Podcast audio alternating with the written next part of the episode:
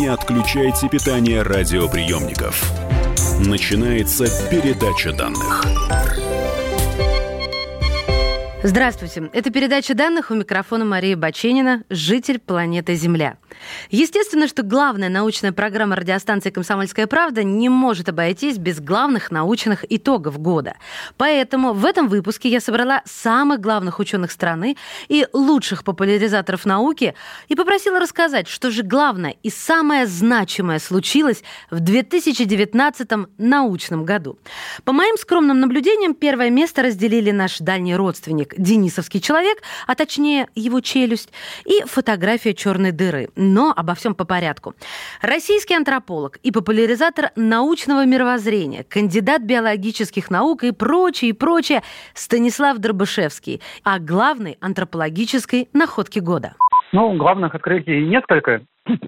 Первое главное открытие – это описание вида Homo lusanensis. Э, это карликовый вид человека, который жил на острове Лусон на северных Филиппинах. Э, первая косточка была найдена вообще давно, но подъехали новые остатки, и теперь это описанный новый вид. Всегда приятно, когда наша родословная пополняется еще одним родственником, тем более экзотическим, странным, специфическим, который жил почти 70 тысяч лет назад, 67 конкретно, на острове и был ростом там где-то метр полтора. То есть это такой странный, необычный вид. Сейчас э, он такой уже не один, что тоже приятно. И э, становится ясно, что по углам айкумены, наше разнообразие было весьма велико э, самые разные времена. То есть это какой-то такой карликовый денисовец или что-то вот такое своеобразное, очень необычное. Российский научный журналист и популяризатор науки, а главное, основатель научно-просветительского портала anthropogenes.ru, посвященного проблеме происхождения человека Александр Соколов, уточняет, какие именно косточки подвезли и как было устроено лицо денисовского человека. Сложно, конечно, выделить что-то конкретное, потому что было много интересного. Но, на мой взгляд, это, конечно, челюсть денисовского человека, которую нашли в высокогорьях Тибета, в пещере Байши, на высоте 3200 метров над уровнем моря. На самом деле ее нашли еще в 80-м году прошлого века, и она лежала, где-то пылилась. Только сейчас до нее добрались ученые и сделали протеомный анализ. То есть они изучили состав остатков белков, которые были в этой челюсти, сравнили с известными аминокислотными последовательностями всяких древних людей и установили, что эта челюсть принадлежала денисовскому человеку. И это вообще впервые находка сделана денисовского человека за пределами Денисовой пещеры. Вот, впервые находка чего-то, кроме зубов и каких-то вообще крошечных огрызков костей. То есть теперь мы можем примерно что-то сказать про то, как было устроено лицо денисовского человека, что у него были большие челюсти, огромные зубы. Но это еще не все. Александр выделил еще одно событие. Не поверите, речь о древней жвачке и девушке. Интрига. Только что опубликовали э, результаты исследования ДНК, которая извлечена из древней жвачки.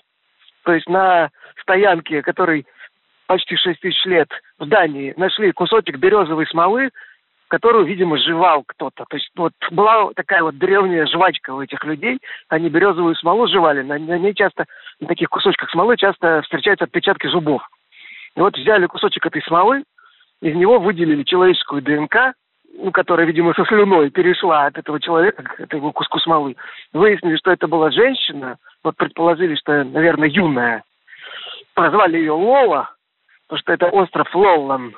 Вот, выяснили, что у нее были светлые глаза, темная кожа, темные волосы, что она не могла усваивать молоко. Значит, э, выяснили, что она родственница западноевропейским охотникам-собирателей, которые, ну, там примерно в тех же в те же времена или чуть раньше жили в Европе. Вот. Кроме того, э, выяснили, что у нее во рту было много всяких бактерий, в том числе стрептококи, в том числе пневмокок обнаружился, то как бы патоген, вызывающий пневмонию, вирус Эпштейна-Бар. Кроме того, нашли ДНК фундука и дикой утки. То есть выяснили, что она, видимо, перед тем, как жевала эту жвачку, съела фундук, поела и какую-то утку. А, вот это все вместе из одного куска смолы, причем останков этого человека нет вообще. И вообще на этом памятнике человеческих останков не найдено. И только по куску смолы, которую кто-то жевал 5700 лет назад, э, вот ученые выясняют вот столько информации. Но и насытившись, человек не испытывал полного счастья. Чего-то ему все-таки не хватало. Правильно, вспоминаем классиков. Любимая, я тебя поведу к самому краю вселенной. Я подарю тебе эту звезду. Светом нетленным будет она озарять нам путь в бесконечность. Поэтому слово предоставляется Сергею Борисовичу Попову, российскому ученому, астрофизику, популяризатору науки, доктору физико-математических наук. Он и займется светом звездным, нетленным. На мой взгляд, впервые за долгие годы в самых топовых новостях э, научных, астрономических, было много результатов от радиоастрономов. И среди них, вот среди них надо перечислять список. Среди них это известная в кавычках фотография черной дыры, так ради бога обязательно в кавычках. Это рассказывает нам новое о том, как, как ведет себя вещество в окрестностях таких объектов, э, сверхмассивных черных дыр, да, а, ну и это демонстрирует э, некий новый уровень, я бы сказал, технических возможностей астрономов, э, что тоже очень важно, поскольку астрономия наука наблюдательная, и без развития, без прогресса в наблюдательной астрономии у нас прогресса в астрономии не будет, в общем-то, вообще. С Сергеем Борисовичем согласен научный журнал Science. Он назвал научным прорывом года первую в истории фотографию тени сверхмассивной черной дыры в галактике М87, полученную коллаборацией Event Horizon Telescope при помощи глобальной сети телескопов. Тем не менее, в голосовании на сайте журнала победила не черная дыра, а находка останков денисовского человека не в Денисовской пещере. Поэтому мы с предком сегодня, ну, буквально в обнимку. Но прежде чем вернуться к нему, напомним, что черные дыры были предсказаны более 100 лет назад в рамках общей теории относительности. Долгое время астрономы имели только косвенные доказательства их существования. И лишь недавно, благодаря развитию методик наблюдений и обработки данных, ученые смогли получить прямое свидетельство реальности подобных тел во Вселенной. Не расходимся. Всем кораблям приготовиться к гиперпрыжку.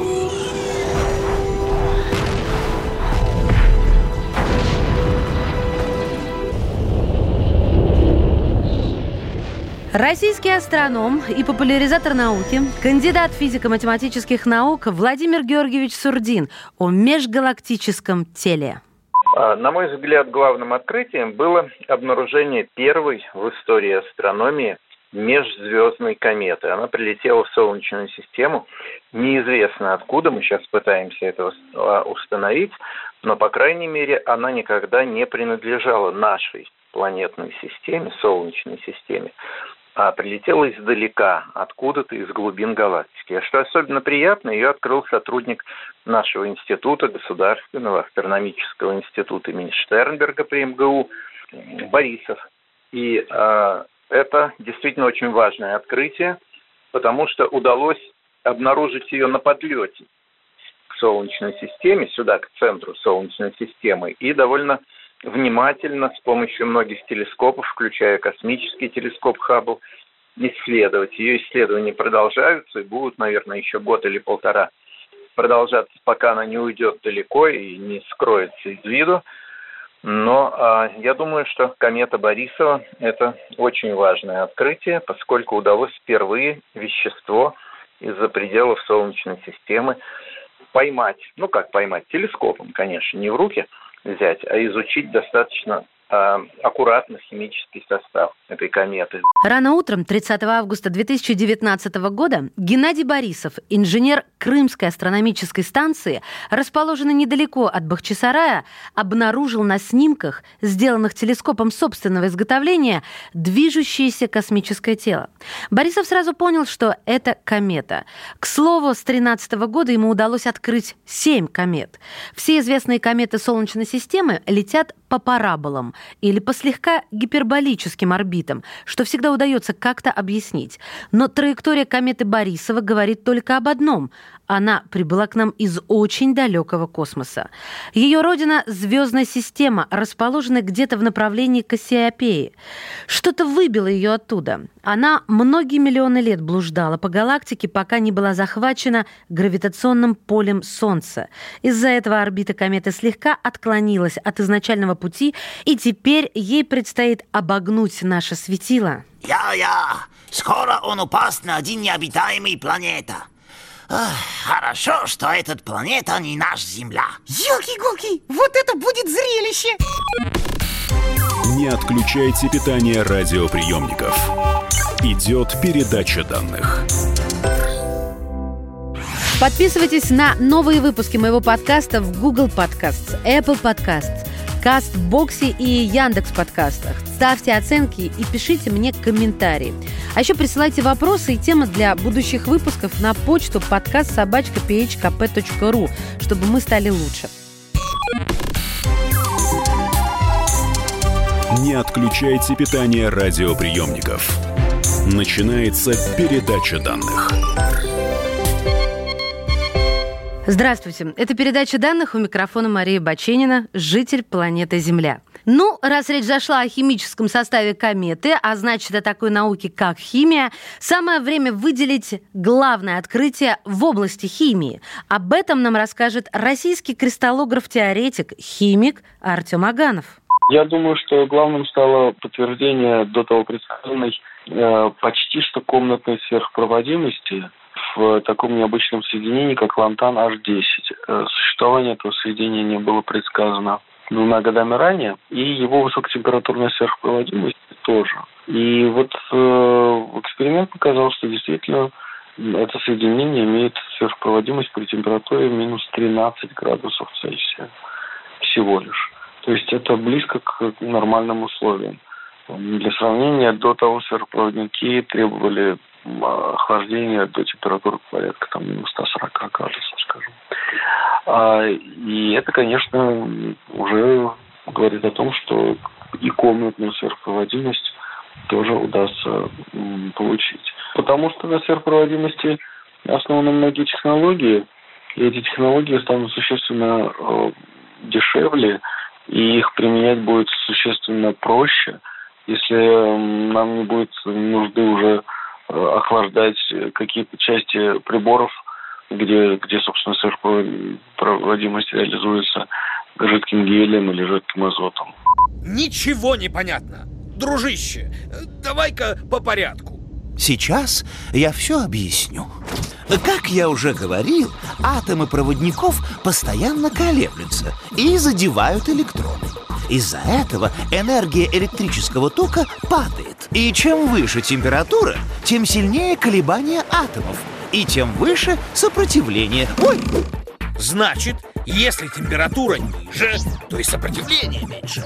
Именно. Более того, однажды голландский физик Камерлин Онес обнаружил, что при понижении температуры до минус 270 градусов сопротивление вообще исчезает. Ура! Это явление называют сверхпроводимостью, а вещества, в которых оно наблюдается, сверхпроводниками. Ну, это даже мне понятно. Когда никто не мешает, передвигаться проще. Ну и напоследок практически тост за здоровье, а точнее о здоровье и главных медицинских прорывах науки. Врач, научный журналист Алексей Водовозов. Э, таким своеобразным прорывом можно было бы считать э, как раз в этом году разработанное лекарство против лихорадки Эбола. Ну, дело в чем, что это действительно была одна из таких мощнейших и тяжелых действительно лихорадок геморрагических. А, и долгое время, то есть вот очень долгое время, несмотря на то, что лихорадка, в общем-то, достаточно неплохо известна уже лет 50, наверное, против нее ничего сделать не могли. Она началась э, в 1976 году, вся эта история, да, и наверняка была еще и до этого. И летальность, э, в зависимости от того, когда эта вспышка происходила, в разные годы, она колебалась от 25 до 90 процентов. И клинические испытания, которые в этом году проводились, два лекарства сразу, одновременно, они радикально эту смертность снижали. То есть это, еще раз, не профилактическое средство. Да, э, вакцины против эбола тоже разрабатывались, но у них результаты поскромнее. А вот прорывом в клинических испытаниях или в клинических исследованиях в этом году можно считать результаты из, изучения именно вот, э, препаратов против э, лихорадки эбола. Второе, еще одна очень интересная вещь, Муковисцидоз – достаточно сложная патология, э, которая тяжело лечится. Против нее, э, в общем, тоже, к сожалению, какого-то специфического лечения очень, очень долгое время не было. А сейчас, поскольку у нас наступила эра генной терапии, генотерапевтический препарат впервые в этом году одобрен для, уже одобрен то есть он не проходит испытания, не создается, он уже одобрен для э, клинического использования. И примерно у 90% э, всех пациентов с муковисцидозом есть определенная генетическая мутация, то есть поломка одного из э, критически важных генов который вызывает потом вот эти все клинические проявления заболевания. Так вот, этот генетический препарат э, содержит в себе правильную копию сломанного гена. То есть мы вводим человеку, правильная копия гена встает на место сломанной, и получается так, что он, конечно, не исчезает полностью, но из прогрессирующего и постоянно утяжеляющего состояния мы его можем превратить хотя бы в управляемое хроническое заболевание. Друзья, научно-просветительская программа «Передача данных» и я, Мария Баченина, поздравляем вас с 2020-м. Новых свершений всем, научных и не только. Подписывайтесь на новые выпуски моего подкаста в Google Podcasts, Apple Podcasts, Кастбоксе и Яндекс подкастах. Ставьте оценки и пишите мне комментарии. А еще присылайте вопросы и темы для будущих выпусков на почту подкаст собачка чтобы мы стали лучше. Передача данных успешно завершена. Не отключайте питание радиоприемника. Скоро начнется другая передача.